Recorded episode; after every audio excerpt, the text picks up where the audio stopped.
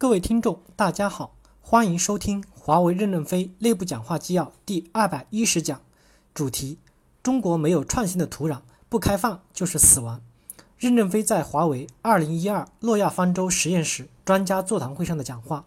本文刊发于二零一二年七月十二日。导读部分：我认为用物理的方法来解决问题已趋近饱和，要重视数学方法的突起。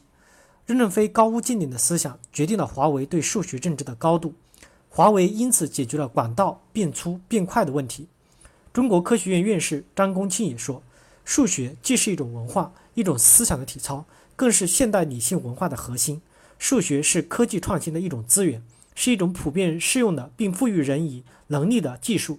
数学实力往往影响着国家实力，世界强国必然是数学强国。正文部分。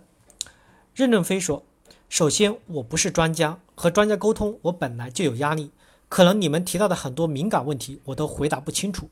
那么，我回答不清楚的，就叫下面谁来替我回答。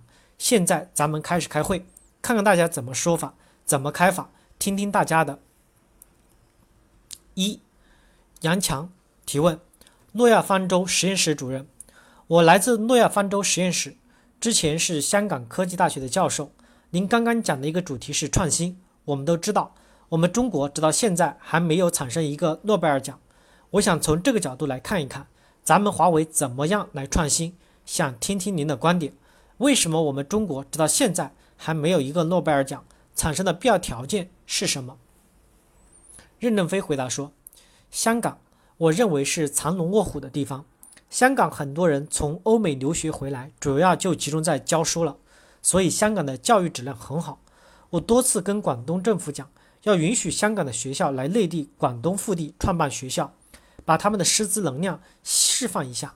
我先不讲诺贝尔奖的获得，重要的是怎么能创造对人类的价值。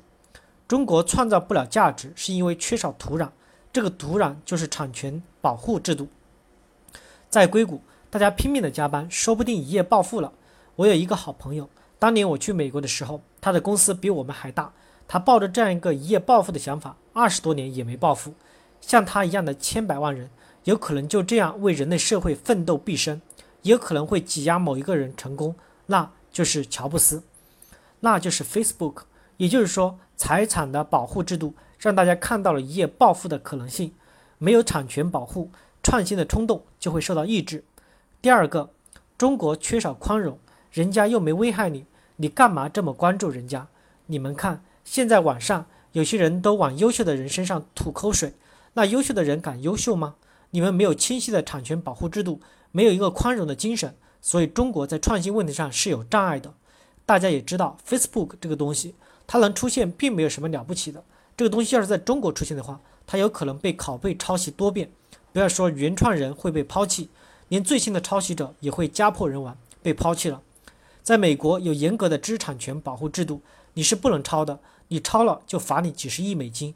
这么严格的保护制度，谁都知道不能随便侵犯他人。实际上，保护知识产权是我们自己的需要，而不是别人用来打压我们的手段。如果认识到这一点，几十年、上百年后，我们国家的科技就有希望了。但是，科技不是一个急功近利的问题，一个理论的突破构成社会价值贡献需要二三十年。雅各布突破 CDMA 的时候是六十年代，是我们搞文化大革命的时候。那我们怎么能一一看到高通赚钱了，就感慨我们怎么不是高通呢？二三十年前我们还在搞相应的活动啊，那个时候还觉得谁读书谁愚蠢。所以，我们今天把心平静下来，踏踏实实做点事儿，也可能四五十年以后我们就有希望了。但是我们现在平静不下来，为什么呢？幸好你是香港的大学教授，而不是中国内地的大学教授，否则你要你要比论文数量，你又产不出这么多来，就只能去抄。你去抄论文还有什么诺贝尔奖呢？不可能嘛！因此，我们必要必须要改变学术的环境。感谢大家的收听，敬请期待下一讲内容。